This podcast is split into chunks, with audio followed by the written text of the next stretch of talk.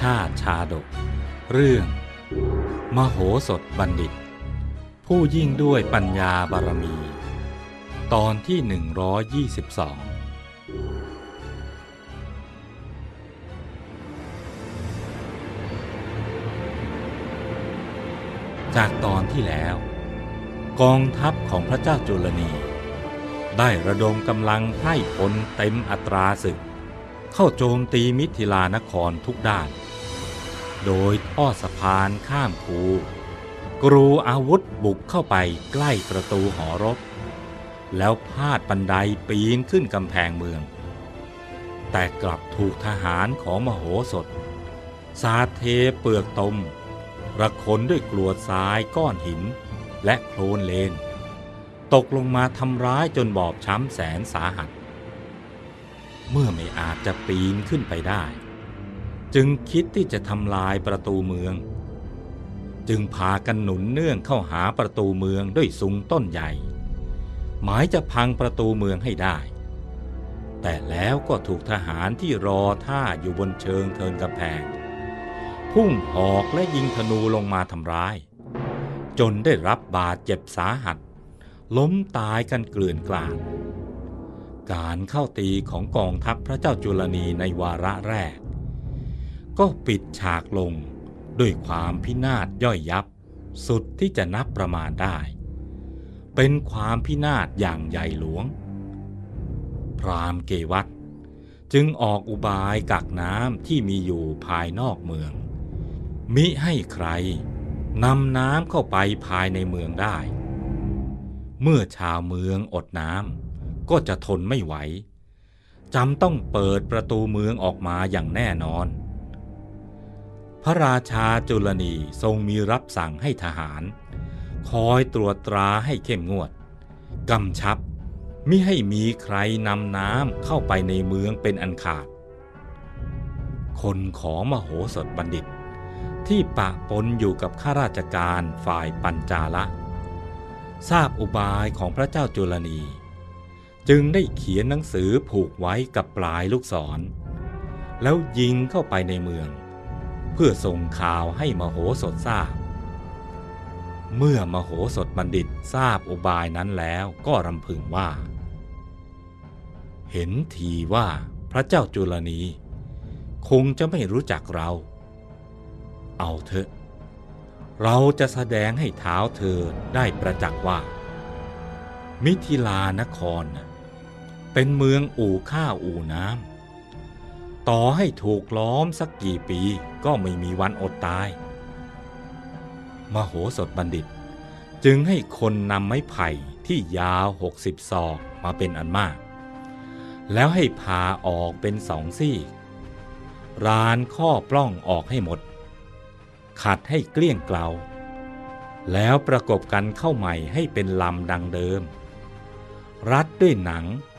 แล้วทาโครนข้างบน จากนั้น จึงนำตโนดบัว หรือลูกบัว พันธุ์พิเศษจากป่าหิมพาน เพาะลงในเลนรอบสระโบกขรณี วางไม้ไผ่ลำยาวนั้น ครอบไว้ข้างบนแล้ว กรอกน้ำลงไปในลำไผ่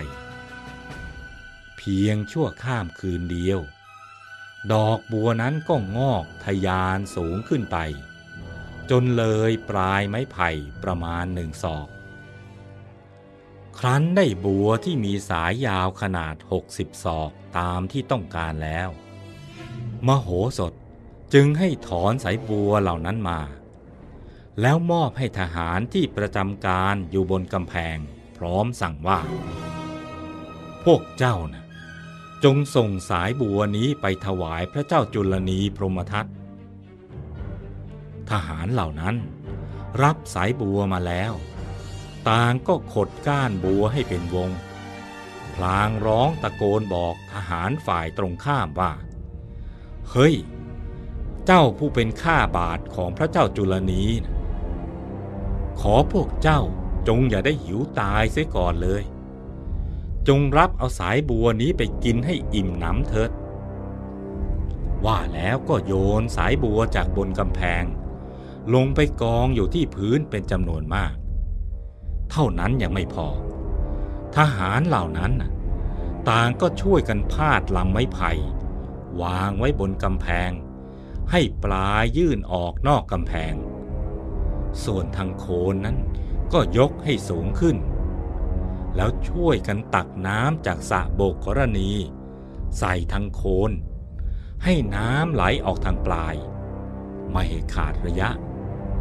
แล้วร้องเรียกชาวเมืองที่อยู่นอกพระนคร ให้มารองน้ำไปอาบและดื่มกันตามสบาย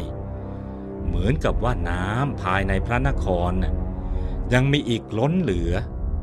พอที่จะแบ่งปันให้คนข้างนอกได้ใช้ได้ดื่มกินกันอย่างสบาย อมาตผู้สืบราชการลับ ผู้เป็นสหายของมโหสถ ก็รับเอาสายบัวเหล่านั้นจากทหาร แล้วนำขึ้นทูลกล้าวถวายแด่พระเจ้าจุลนี กราบทูลว่า ข้าแต่มหาราชเจ้า ขอพระองค์ได้ทอดพระเนตรสายบัวนี้เถิดพระพุทธเจ้าค่ะ พระเจ้าจุลนีทอดพระเนตรสายบัวนั้นแล้วก็ตรัสว่า ท่านจงวัดดูว่าสายบัวนี้นะ่ะมันยาวเท่าใดอมาตย์จึงให้ทหารช่วยกันวัด ครู่หนึ่งจึงทราบว่า สายบัวน่ะมีความยาวหกสิบศอก แต่เพื่อจะบอกให้ยิ่งขึ้นไปอีก จึงกราบทูลว่า สายบัวน่ะยาวถึง 80 ศอกทีเดียวพระพุทธเจ้าค่ะ พระเจ้าจุลนีไม่เคยได้ทอดพระเนตรสายบัวที่ยาวถึงเพียงนี้มาก่อน ก็ทรงแปลกพระไทยตรัสว่า มีใครรู้บ้างว่า บัวเหล่านี้นะ่ะขึ้นอยู่ที่ไหนนะ่ะอมาตย์ผู้นั้นก็ทูลมุสาพระราชาไปว่า ขอเดชะ ครั้งหนึ่งข้าพระองค์ ได้เคยเข้าไปสอดแนมภายในพระนคร เห็นสระโบกรณีขนาดใหญ่ ที่ขุดไว้ให้ชาวเมืองใช้สอย มีมหาชนลงเล่นน้ำกันอย่างสนุกสนาน บ้างก็นั่งเรือเก็บดอกบัวที่อยู่ริมสระข้าพระองค์ประมาณการว่า สายบัวที่อยู่ลึกบริเวณกลางสระนะคงยาวถึงร้อยศอกทีเดียว และเห็นจะเป็นเพราะมีน้ำเหลือเฟือนี่เองละ่ะ มิหน้าละทหารเหล่านั้น ถึงได้ขนน้ำออกมาให้คนข้างนอก ได้ใช้สอยกันไม่หมดไม่สิ้นเสียที พระเจ้าจุลนีสดับคำทูลนั้นแล้วก็ทรงขัดเคืองพระหฤทัยยิ่งนัก รับสั่งถามพราหมณ์เกวัตว่า จะทำอย่างไรกันต่อไปล่ะท่านอาจารย์ ถึงอย่างไรอุบายนี้เนี่ยก็คงไม่มีทางสำเร็จได้แน่ เพราะภายในพระนครน่ะยังมีน้ำอยู่อีกเหลือเฟือทีเดียว พระดำรัสของพระเจ้าจุลนี ทำให้พราหมณ์เกวัตต้องคิดอุบายใหม่ เพื่อจะบีบบังคับพระเจ้าวิเทหราช ทรงยอมจำนนแก่ปัญจาลนครให้จงได้ ครั้นแล้วพราหมณ์เกวัตจึงกราบทูลว่า ขอเดชะ ข้าแต่พระองค์ผู้สมมุติเทพ แม้ว่าชาวมิถิลานะจะมีน้ำกินน้ำใช้ไปอีกนานไม่มีวันหมดสิ้น แต่หากไม่มีข้าวกินเสียแล้วเนี่ยในที่สุดก็จะพากันอดตายกันทั้งเมืองอย่างแน่นอนพระพุทธเจ้าค่ะ พระเจ้าจุลนีจึงทรงซักถามพราหมณ์เกวัตว่า แล้วเราต้องทำเช่นไรล่ะท่านอาจารย์ ข้อนี้ไม่ยากพระพุทธเจ้าค่ะ แค่เพียงพระองค์สั่งการให้ทหาร ได้คอยสำรวจตรวจตราอย่างรอบคอบ มิให้ชาวเมืองที่อยู่นอกพระนครเนี่ยได้นำข้าวเข้าไปภายในพระนครได้ ข้าพระองค์เชื่อว่า ภายในไม่กี่วัน อุบายนี้จะต้องเห็นผลแน่ พระเจ้าจุลนีทรงมีพระหฤทัยแช่มชื่น ทรงเห็นชอบตามอุบายของเกวัตทุกประการ ครั้นตกลงดังนี้แล้ว เท้าเธอจึงรับสั่งให้เป่าประกาศ แจ้งเหล่าทหารทราบทั่วกันว่า นับแต่นี้ไป จงเข้มงวดกวดขัน มิให้ผู้ใดนำข้าวเข้าไปในเมืองได้เป็นอันขาด ความหวังของพระเจ้าจุลนีที่จะยึดมิถิลานคร เริ่มมีประกายขึ้นมาอีกครั้งหนึ่ง เนื่องจากกองทัพต้องเดินด้วยท้อง ดังนั้นถ้าถูกตัดสเสบียงแล้ว ความอัตคัดขัดสนก็จะเกิดขึ้นในเมือง พระเจ้าวิเทหราชจะต้องยอมจำนนอย่างแน่นอน